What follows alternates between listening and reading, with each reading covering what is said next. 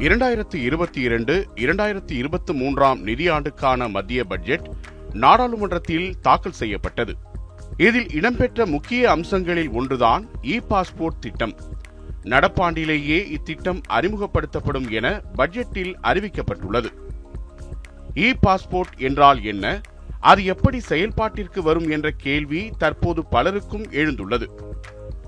Biometric passport என அழைக்கப்படும் இ passport முதன் முதலில் மலேசிய அரசால் ஆயிரத்து தொள்ளாயிரத்து தொன்னூற்றி எட்டாம் ஆண்டு அறிமுகம் செய்யப்பட்டு அந்நாட்டில் செயல்பாட்டிற்கு வந்தது. தற்போது உலகம் முழுக்க நூற்று இருபது நாடுகளில் இ பாஸ்போர்ட் செயல்பாட்டில் இருக்கிறது. அமெரிக்கா பிரிட்டன் ஜெர்மனி போன்ற நாடுகளில் இ பாஸ்போர்ட்டுகள் பயன்படுத்தப்பட்டு வருகின்றன. இந்தியாவில் தற்போது உபயோகத்தில் இருக்கும் பாஸ்போர்ட்டுகளை போன்றே இந்த இ பாஸ்போர்ட்டுகளும் இருக்கும். ஆனால் இ பாஸ்போர்ட்டில் அதிநவீன சிப் பொருத்தப்பட்டிருக்கும். பட்ஜெட்டில் அறிவிக்கப்பட்டதன்படி இ பாஸ்போர்ட்டுகள் நாசிக்கில் உள்ள மத்திய அரசின் பொதுத்துறை நிறுவனமான இந்திய பாதுகாப்பு அச்சகத்தில் உருவாக்கப்பட இருக்கிறது.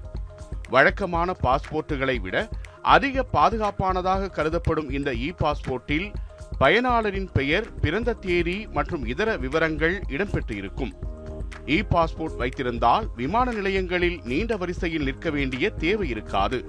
மேலும் இதனை சில நொடிகளில் ஸ்கேன் செய்து உடனடியாக வெரிஃபிகேஷன் வழிமுறையை நிறைவு செய்திட முடியும்.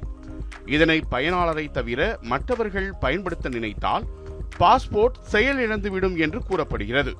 அமெரிக்கா பிரிட்டன் ஜெர்மனி உள்ளிட்ட நாடுகளின் வரிசையில் தற்போது இந்தியாவில் அறிமுகப்படுத்த உள்ள இ பாஸ்போர்ட்டிற்கான எதிர்பார்ப்பு அதிகரித்துள்ளது.